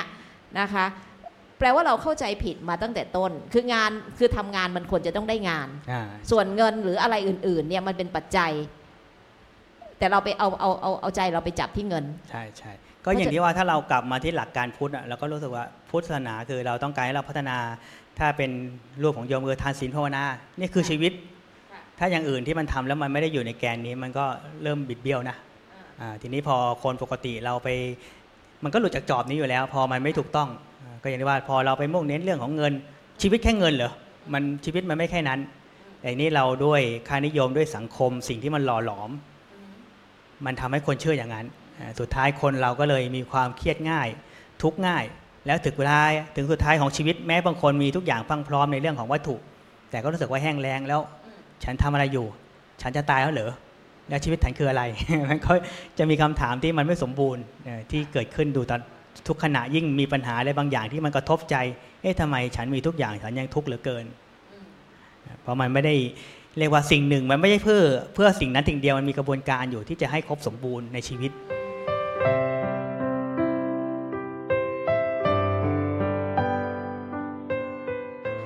เราจะแก้ทุกข์ยังไงดีคะท่าน ก็อย่างนี้ว่าจริงๆก็คือโดยหลักการพุทธศาสนามันก็ครบอยู่แล้วก็ให้เราเจริญในทานศีลภาวนาอ่าแต่แค่เรามาเน้นว่าเออจริง ๆ ในเรื่องของในส่วนของทานจริงๆก็เป็นเรื่องของการอยู่กับสิ่งแวดล้อมอยู่กับคนด้วยกันเนี่ยอ่าทีนี้เราก็เอามามุมที่มันเรียกว่าให้ให้ความสำคัญเพิ่มขึ้นอย่างเรื่องของกายภาวนาอ่าให้มันมันชัดเจนขึ้น เพื่อให้เราได้ฝึกทุกอย่างไม่ใช่ว่า บางครั้งพอเราให้ความสำคัญในสิ่งหนึ่งสิ่งใดแล้วเราลืมพื้นฐาน เช่น ถ้าเราให้ความสำคัญในการนั่งสมาธิอ่า แต่เราลืมว่าเออจริง ๆ ก่อนที่คนจะมีสมาธิมันมีองค์ประกอบอยู่ต่างๆ เพื่อให้เอื้อกูลต่อการมีสมาธิอ่าจะมีภาษาบาลีเขาเรียกว่าสัพพยะเป็นต้นจริงๆ ก็คือลมณีก็เป็นสัพพยะอย่างหนึ่งทีนี้เราก็เห็นว่าเรื่องเหล่านี้เองมันเริ่มมีการละเลยมาก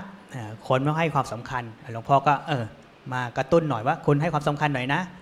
มันเป็นความจำเป็นที่สมัยก่อนมันมีดีสมบูรณ์ คนก็เลยเห็นว่าไม่มีอะไร เหมือนเราหายใจปกติ ช่วงหนึ่งเราก็รู้สึกว่าหายใจก็เป็นปกติ แต่ช่วงหนึ่งพอมี PM หนักๆแล้วอ้าวการหายใจเป็นเรื่องปกตินี่มันยากนะแล้วมันก็เป็นเรื่องที่ทำไมไม่น่าเชื่อแค่หายใจให้เป็นปกติก็ลำบากหรือถ้าเป็นรุ่นอาจารย์เหมือนเราดื่มน้ำเนี่ยน้ำเป็นของฟรีใช่ไหมทุกคนกินน้ำฟรีได้ ปัจจุบันเราต้องซื้อน้ำแล้วก็เคยชินต่อการใช้น้ำขวด เราไม่มีน้ำที่เป็นฟรีแล้ว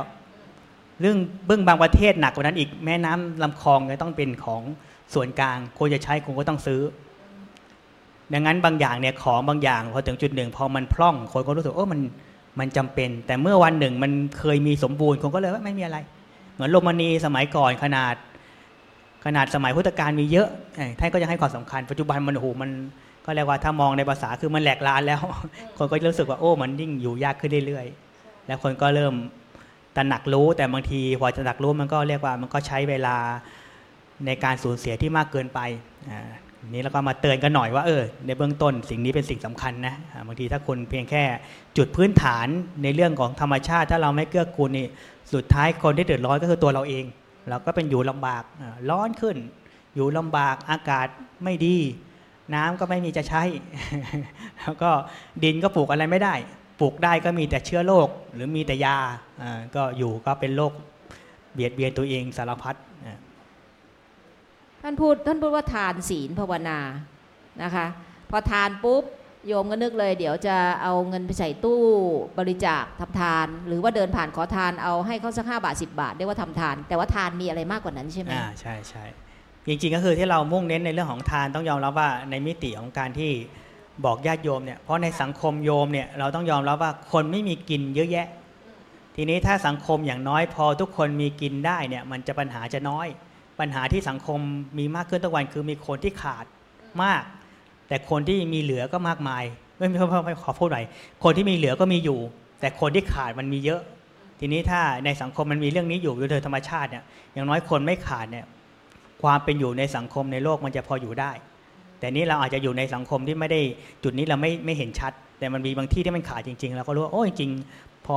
ที่ใดมีความพร่องในเรื่องของการเป็นอยู่ เพียงแค่ปัจจัยสี่นี่มันทำให้การเป็นอยู่ลำบากมาก อย่างพระเจ้าเองก็อย่างขนาดบางเรื่องราวในพระสูตรยังมีเหมือนคนไปตามวัววัวหาย ถึงเวลาจะมาฟังธรรมเนี่ยพระเจ้าก็อะให้ลูกศิษย์ไปเตรียมอาหารหาอาหารให้ทานก่อน เมื่อคนกินอิ่มถึงจะแสดงธรรมเพราะคนเมื่อท้องหิวฟังธรรมไม่รู้เรื่องหรอกดังนั้นพื้นฐานพวกนี้เป็นเรื่องสำคัญ ดังนั้นเรื่องของญาติโยมนี่ในเรื่องของสังคมโดยกว้าง ความเป็นอยู่ปากท้องนี่เป็นเรื่องใหญ่ ก็เลยต้องให้ความสำคัญก่อน มันก็จะวนกลับมา มันจะวนกลับมาที่คุณค่าแท้กับคุณค่าเทียมอีกรอบหนึ่งนะคะ คือถ้าบริโภคเนี่ยจะกินจะอยู่เนี่ยดูที่มันเป็นคุณค่าแท้ อย่าไปหลงคุณค่าเทียมเนาะเพราะมันจะมีประเด็นขึ้นมาไงว่าอ้าวโยมทำงานนะ ได้สตางค์เท่านี้นะ แต่โยมอยากกินข้าวร้านนั้น ซึ่งราคาแพงนะ หรือโยมโยมทำงานได้เงินเท่านี้แหละ แต่โยมอยากจะบริโภคโทรศัพท์มือถือยี่ห้อนั้น คืออยากจะมียี่ห้อนั้นมาถือซึ่งราคามันแพง ทั้งทั้งที่โยมก็ใช้อะไรไม่เป็นนอกจากใช้โทรหาคนในครอบครัวหรือเพื่อน คือคือเราต้องรู้จักคุณค่าแท้คุณค่าเทียมให้ชัดเจน แล้วก็บริโภคไปตามนั้น ในเรื่องของวัตถุเสียงถ้ามีเรื่องนี้ได้นะโหชีวิตเราจะปลอดโปร่ง แล้วก็อยู่ง่ายขึ้นไม่ต้องขวนขวาย ถ้าผู้ภาษาทั่วไปคือดิ้นรนให้เหนื่อยยาก เพราะมันก็มีความจะเป็นแค่นั้น แต่เพื่อนเขาจะมาบอกว่าทำไมเธอถือมือถือยี่ห้อนี้มันเก่าเก่าโบราณโบราณโยมจะทำใจได้หรือเปล่าอ่าก็ก็ต้องฝึกต่อไปอ่าต้องฝึกต้องฝึกฝึกด้วยการก็ทำความเข้าใจว่าจริงๆคุณค่าแท้คุณค่าเทียมคืออะไรที่เพื่อนกำลังให้ความสำคัญนั่นคือคุณค่าเทียมคุณค่าเทียมจริงๆไม่ตอบสนองชีวิตเราจริง ๆ หรอกถึงจุดหนึ่งเมื่อเราเจ็บป่วย เราแก่ชรา มันไม่ได้ให้ความสุขที่จะช่วยเราผ่านพ้นวิกฤตเหล่านี้ได้ แต่การฝึกให้รู้จักเข้าใจธรรมชาติจริง ๆ ในสิ่งที่ควรเข้าใจเนี่ยตัวท้ายเราจะมีใจที่มันวางท่าทีต่อเรื่องต่าง ๆ ที่เกี่ยวพันกับชีวิตได้ง่ายกว่านี้ ถ้าเราไม่ฝึกแก้แม่เรื่องพวกนี้เองเนี่ยถึงเวลาเราเจ็บป่วยเราก็วางใจไม่ถูก ถึงเวลาเราแก่ชราเรามีความบกพร่อง เราก็จะทำใจไม่ถูก พวกนี้มันเป็นวงจรที่เกิดขึ้นจากการทำความเข้าใจสิ่งแม้นอกตัวก่อนจนเกิดความชำนาญนานวันเข้ามันก็จะเข้าใจกับตัวเองได้ง่ายขึ้นด้วยมีส่วนมีส่วนช่วยกัน เป็นสัมพันธ์กับคนก็จะเน้นไปที่ทางถ้าพูดในแง่ของการฝึกก็เป็นเรื่องของศีลหน่อย อย่างกลายเนี่ยจะเน้นไปเรื่องของการอยู่กับสิ่งแวดล้อมถ้าเป็นศีลเราก็จะเน้นในเรื่องของคนกับคนนะแล้วก็ทำยังไงอยู่กับคนโดยที่มันมีพฤติการที่ไม่บิดเบียนกัน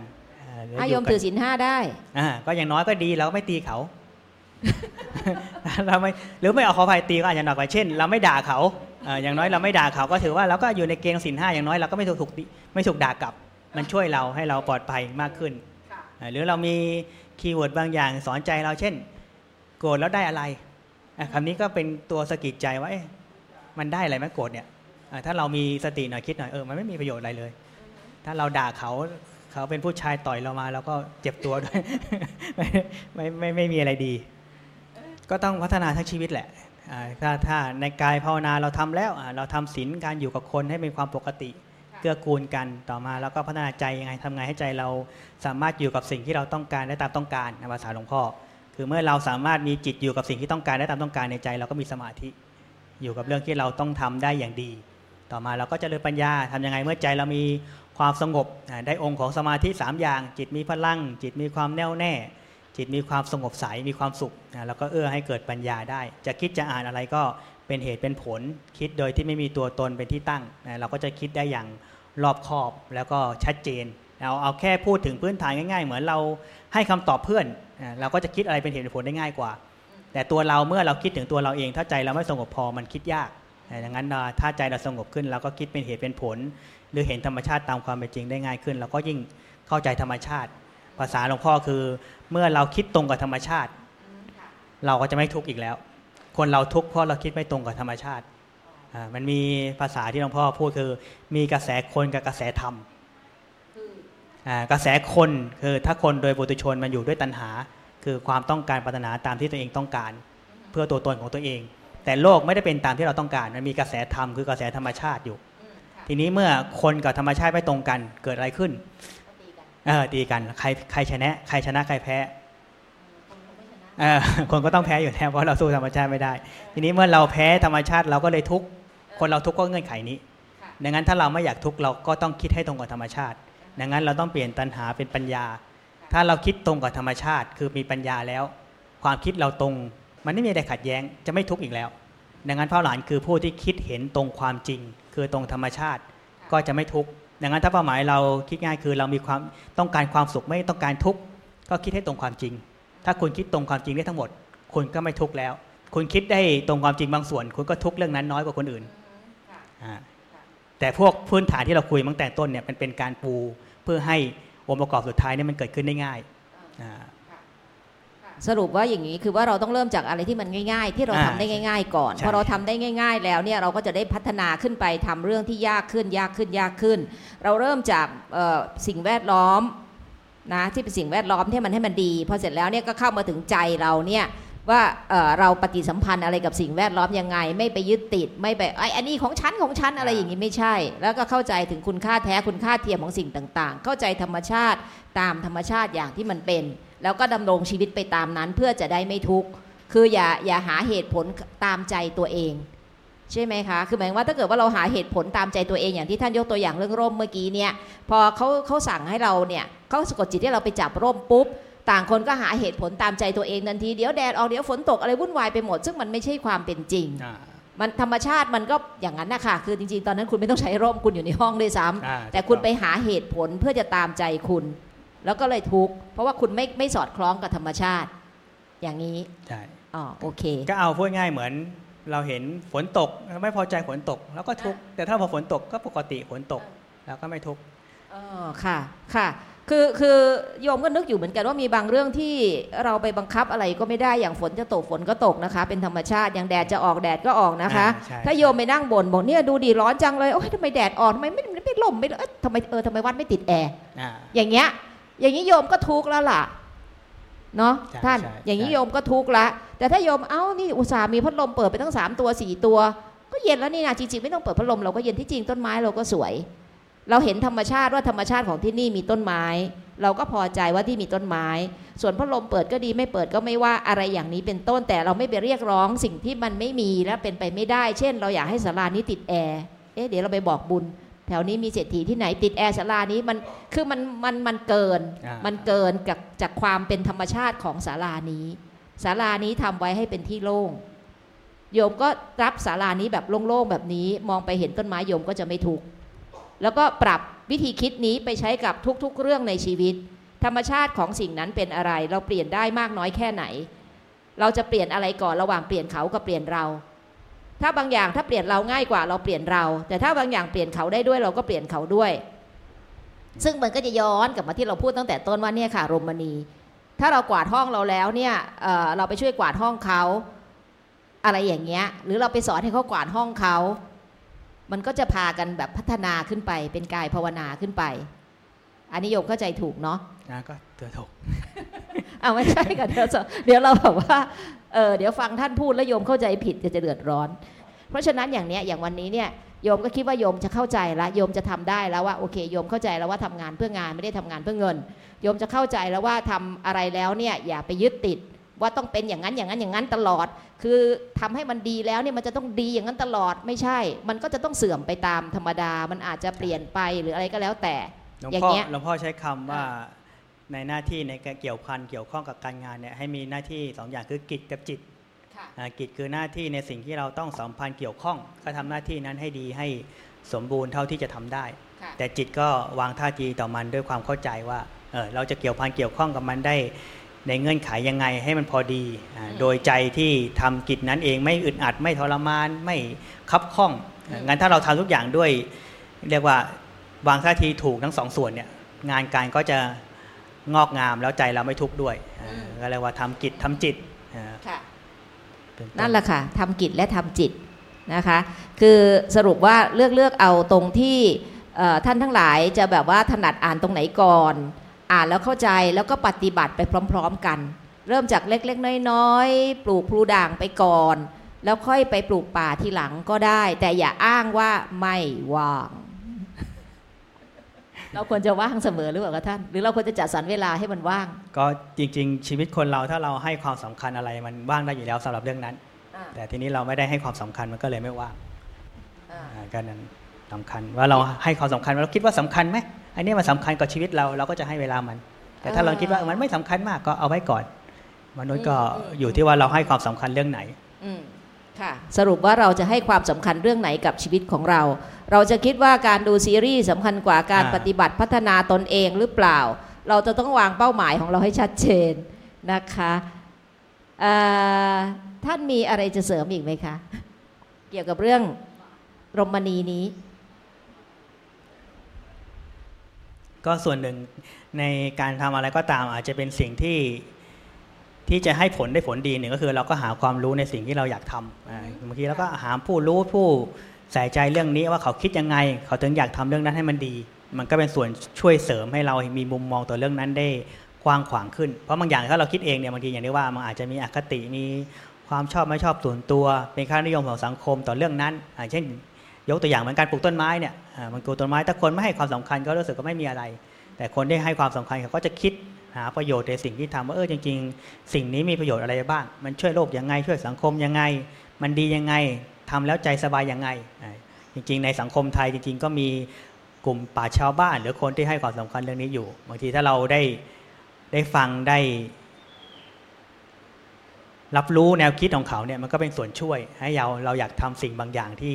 เบื้องต้นเราอาจจะยังไม่ให้ความสำคัญ แต่เราจะให้ความสำคัญมากขึ้น จากการเรียนรู้ทำความเข้าใจเรื่องนั้นจากคนที่เขาให้ค่า อันนี้ก็เป็นส่วช่วยเหมือนกัน เหมือนการย้อนมาเหมือนที่การทำงานเนี่ยบางทีเราบางอย่างเรารู้สึกว่า อาจจะไม่รู้สึกว่างานนี้มันมีอะไรพิเศษ ก็ต้องถามคนที่เขาสามารถคิดได้ว่างานนั้นมีคุณค่าอะไรได้บางทีฟังกับคนที่เขามีความสุขในการทำงานนั้นจริงๆเราอาจจะได้มุมมองที่มันช่วยให้เราอยากทำมากขึ้น เช่นเดียวกันในการฝึกตนเองเนี่ยบางทีเราก็เออเราก็มาหาครูบาอาจารย์ที่ท่านฝึกตนเองดีแล้ว จนมีความสุขในเรื่องเหล่านั้น เราฟังท่านคิดอย่างนี้อ้อท่านคิดอย่างนี้ได้ทำอย่างนี้แล้วท่านมีความสุขอย่างนี้ มันก็เป็นต้นแบบที่เราอยากทำตาม อันนี้ก็เป็นส่วนช่วย เพราะบางอย่างเราคิดด้วยตัวเราเองเนี่ยบางทีมันมันไม่หลุดจากตัวเอง มันก็ทำให้วนเวียนอยู่แค่ ความเข้าใจของเราที่ติดตัวมาเป็นต้นอ่อ สรุปการชวนทำของเราในสัปดาห์นี้นะคะ ก็คือเราชวนทำให้เรามาพิจารณาก่อนว่าอะไรสำคัญที่สุดในชีวิตของเราเราให้ค่ากับอะไรนะแล้วถ้าเราแล้วเราก็ต้องศึกษาอย่างที่พระครูพูดก็คือว่าเราก็ต้องดูว่าเอ่อจะไปพูดคุยกับใคร หรือครูบาอาจารย์ท่านไหนที่จะแนะนำทางที่ถูกต้องตรงตามธรรมชาติให้เราได้ แล้วเราก็ไปฝึกหัดพัฒนานะคะเพ ราะฉะนั้นเราก็จึงมาชวนอ่านสองเล่มนี้ และชวนอ่านเลยไปถึงพุทธธรรมด้วย เพราะว่าอาทิตย์ต่อๆไปเนี่ยเราก็จะพูดกันไปเรื่อยๆสำหรับสัปดาห์นี้ เราก็ได้ชวนอ่านสองเล่มแล้ว แล้วเผื่อว่างก็ไปอ่านพุทธธรรมต่อ เฉพาะบทที่สนใจตอนที่สนใจเป็นพิเศษ แล้วก็เริ่มฝึกปฏิบัติ เริ่มทำทำจากเราแล้วก็ขยายไปสู่ครอบครัวและสังคมอ่าเชิญถูกต้องไหมคะท่านใช่ โอเคค่ะ โอเคค่ะ ถ้าอย่างนั้นก็วันนี้ก็จะจบรายการเพียงเท่านี้ขอขอบคุณทุกท่านที่ติดตามรับชมรับฟังผ่านซูมนะคะ แล้วก็มาสการขอบคุณจ้าเจริญพรจ้าสวัสดีค่ะ thank you